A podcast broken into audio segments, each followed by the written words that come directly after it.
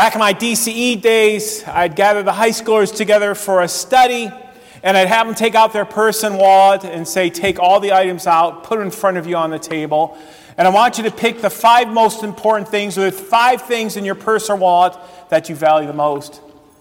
Then they'd share, and I'd say, Now narrow it down to three, and they'd share. And then I say, Narrow it down to one. What really do we value the most in this world? For our Lord Jesus says, where your treasure is, there too is your heart.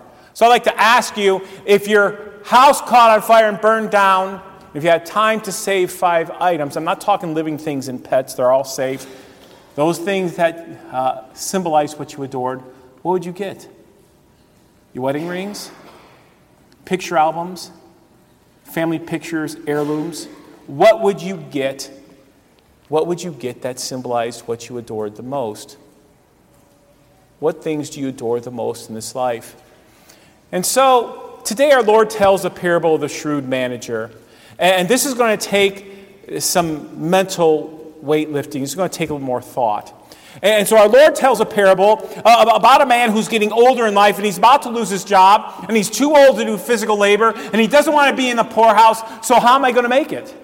And the man said, Well, I know what I'll do. I'll get my boss's accounts and I'll call in everybody who owes my boss money and I'll just reduce what they pay and I'll make friends. That sounds like a wonderful idea, but there's one problem in the world. Anybody know what we call that? Say it. Say it. Well, let me say it again.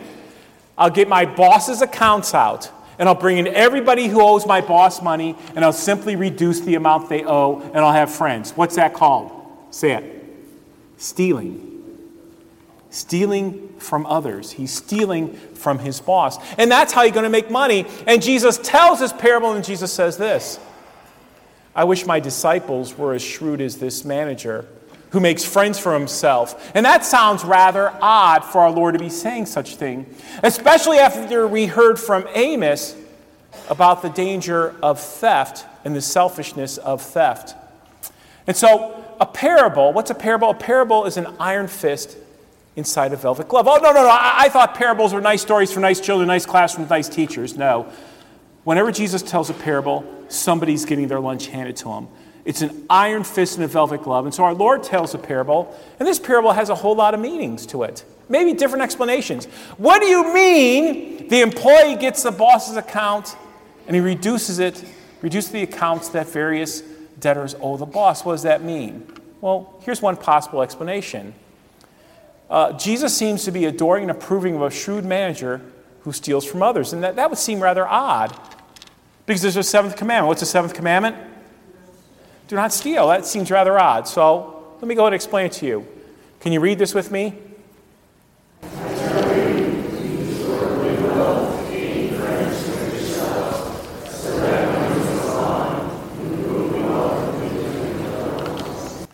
I think what Jesus is telling us is this, and here's my illustration. I, I grew up in the Cleveland area, and that was back in the day, there was only four channels. How many remember in your life when you only had what? Four channels. There's CBS, NBC, and what? And then there's like the public radio station, all the lame shows, you know what I mean?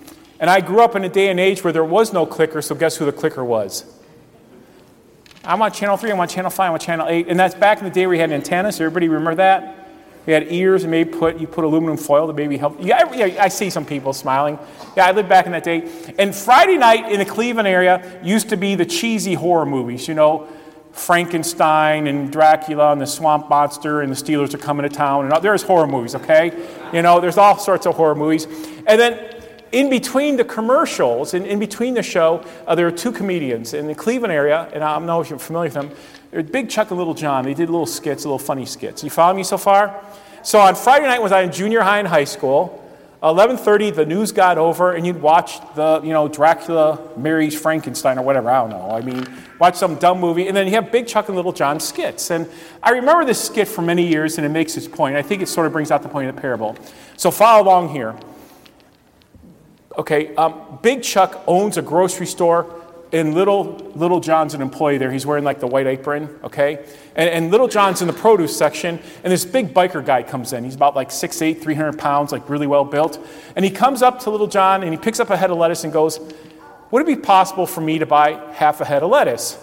And little John looks up at him and he's somewhat intimidated. He goes, Well, of course not, but I'm going to ask my boss to make a friend with you, right? And so little John takes the head of lettuce and he walks back to the store where the owner, Big Chuck, is, and he doesn't realize it, but the big guy's following him. And so little John gets to his boss and goes, This big dumb oaf wants to know if he can buy half a head of lettuce. And the big guy's right behind him. And little John turns around and he realizes he's about to go to the ER. You know what I mean? And then he says, and this intelligent, handsome man wants to buy the other half, okay? So he, he thinks at the last second he gets it, okay? And so I think what our Lord is saying is that maybe in our financial dealings, we can be shrewd like this manager who, who downloaded all the price, prices so that uh, he could find friends. Uh, did, you go to, did you go to the fashion show last week? at church, it was from the f- clothes from what? Well, that was a very shrewd way, allowing people to see what we have in the clothes closet and, and, and to, to make money for a very good purpose. And it also helps out those in need. And so the point is, Jesus says this who can be faithful with very little can also be trusted with much. In other words, dishonest with little can be dishonest with much. And so our Lord calls us, one of the possible explanations of this parable, and here's a payoff Christians are to be wise in their use of resources, no matter how small or great, to expand the kingdom of God. That, that, last week's fashion show was in the gym, if you watched it, it was just a way for us to be faithful with a little, uh, to be faithful with much more. That's one possible explanation. Explanation two, can you all read that verse with me? Okay. Um, the Pharisees who loved money heard all this and they're sneering at Jesus. Now, now help me out here. What does the Bible say? Does the Bible say that, the mo- that money is the root of all kinds of evil? What does the Bible say? Say it. The love of money is the root of all kinds of evil. And so, um, what, what, he's getting at is what's most important to us. This is the High Highclere Castle in Scotland, uh, and, and on its doorway, written by the Earl of Carnarvon. Never heard of that guy. And I, and I don't speak Celtic very well. Matter of fact, never heard it. Ung je serviray, which means only one, only one will I serve. So on, on the door of the castle, it's very clear. Whoever is the king, whoever is the queen, when you come in, you're only going to serve them. Uh, and so it's sort of interesting. And what Jesus is getting at is that we can't serve both God and what? Now, now, let, me, let me help you out there a little bit.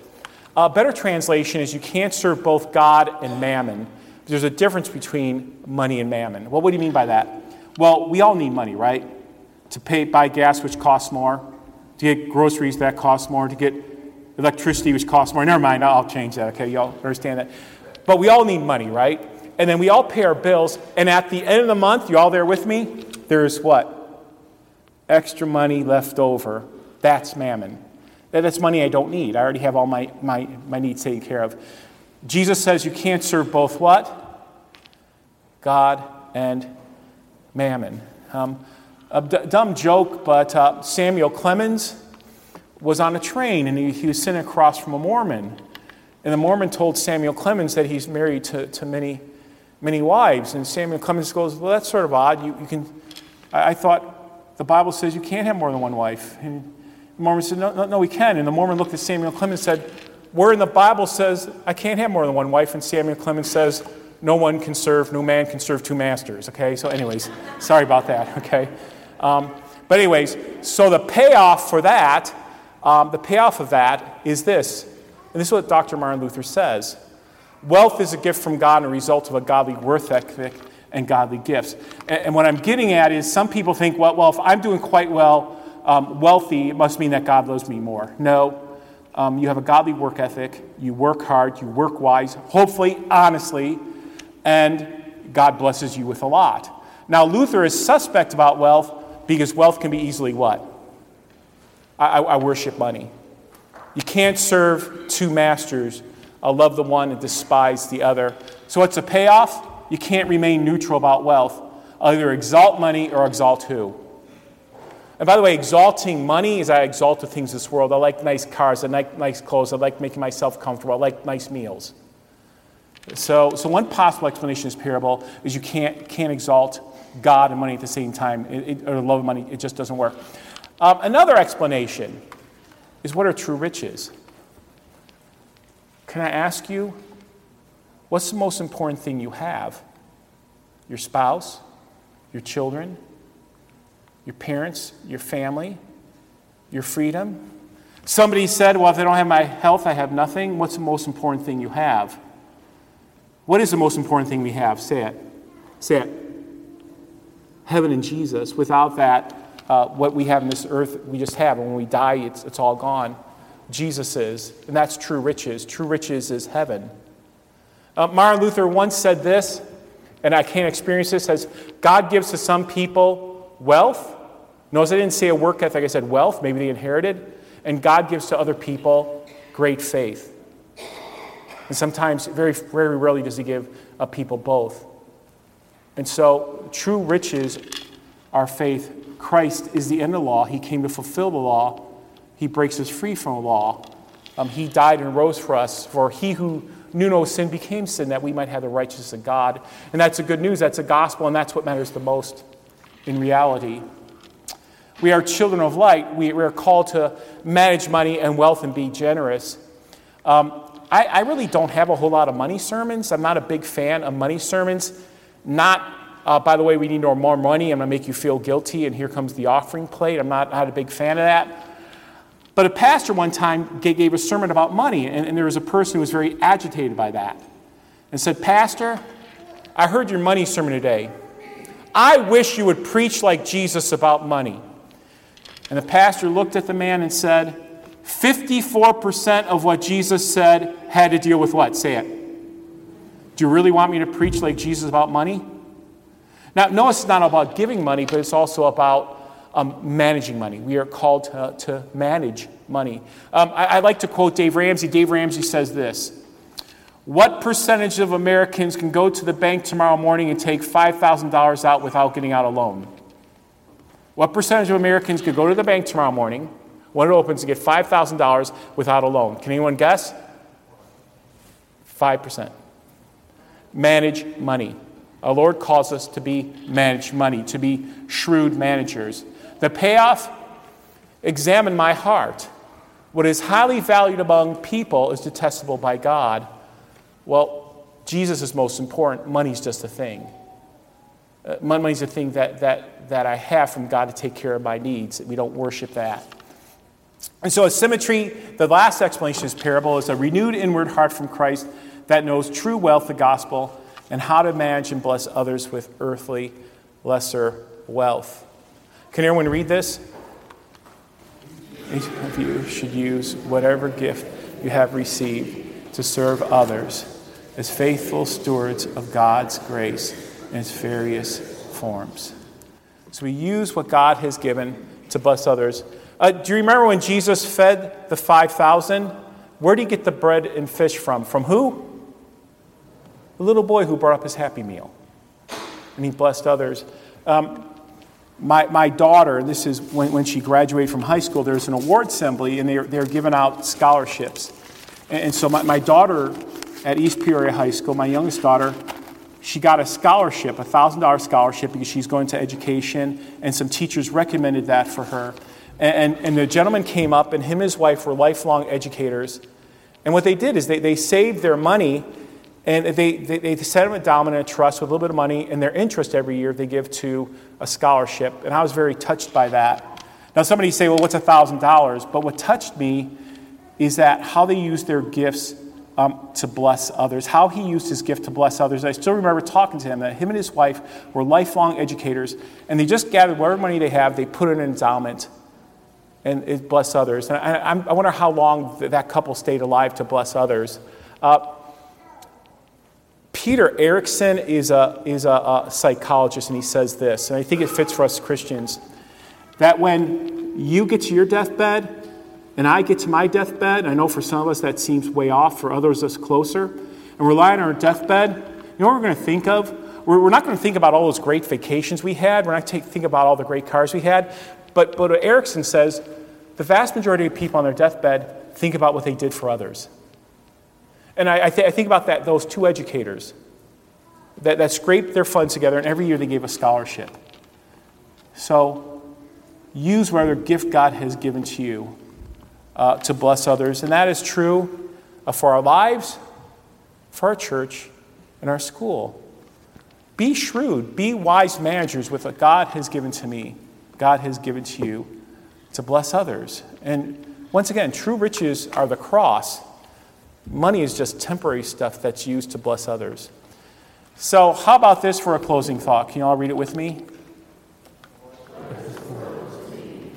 My Jesus is my treasure, my life, my health, my wealth, my friend, my love, my pleasure, my joy, my crown, my all, my bliss eternally. Once more, then I declare what is the world to me. And all God's people say, so, talking about two tre- uh, true treasures, let's bring up a couple people, and one's going to be confirmed, others make an affirmation of faith. We rejoice with that. So, please come forward, Emma and Michelle and Kevin.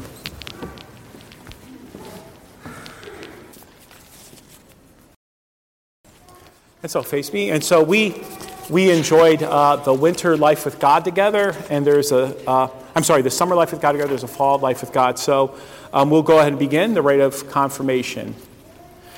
Beloved in the Lord, all authority, Jesus Christ Jesus said, all authority in heaven and earth has been given to me. Therefore, go and make disciples of all nations, baptizing them in the name of the Father, the Son, and the Holy Spirit, and teaching them to obey everything I have commanded you, and surely be with you always to the very end of the age.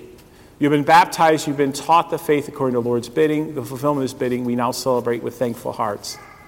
Rejoicing confess the faith into which you were baptized, which you yourselves will now confess before the church, Jesus said.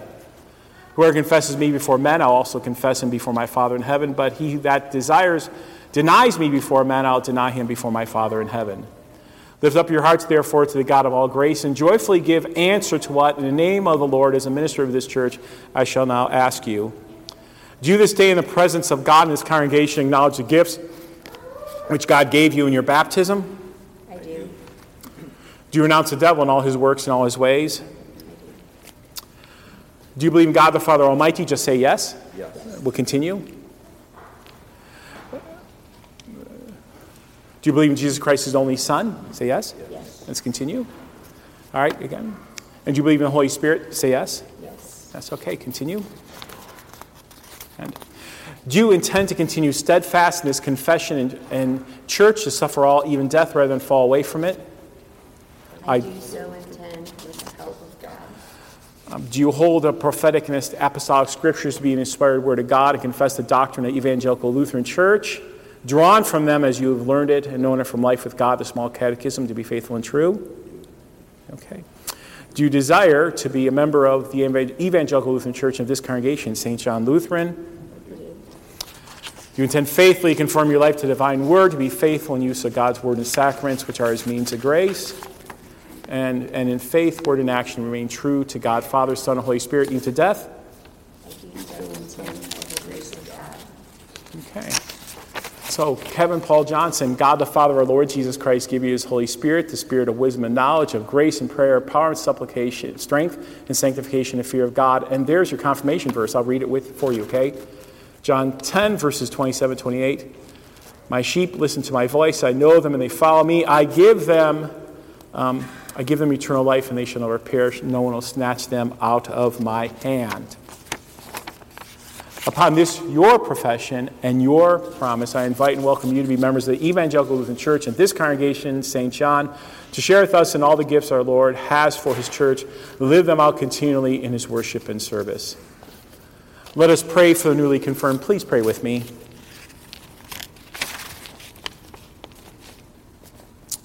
Heavenly Father, we thank and praise you for your great goodness in bringing these, your sons and daughters, for Michelle and Emma and Kevin, to the knowledge of your Son, our Savior Jesus Christ, enabling them both with the heart to believe and the mouth to confess his saving name. Grant that bringing forth the fruits of faith may continue steadfast and victorious to the day when all who have fought the good fight of faith shall receive the crown of righteousness through Jesus Christ, your Son, our Lord, who lives and reigns with you in the Holy Spirit, one God, now and forever.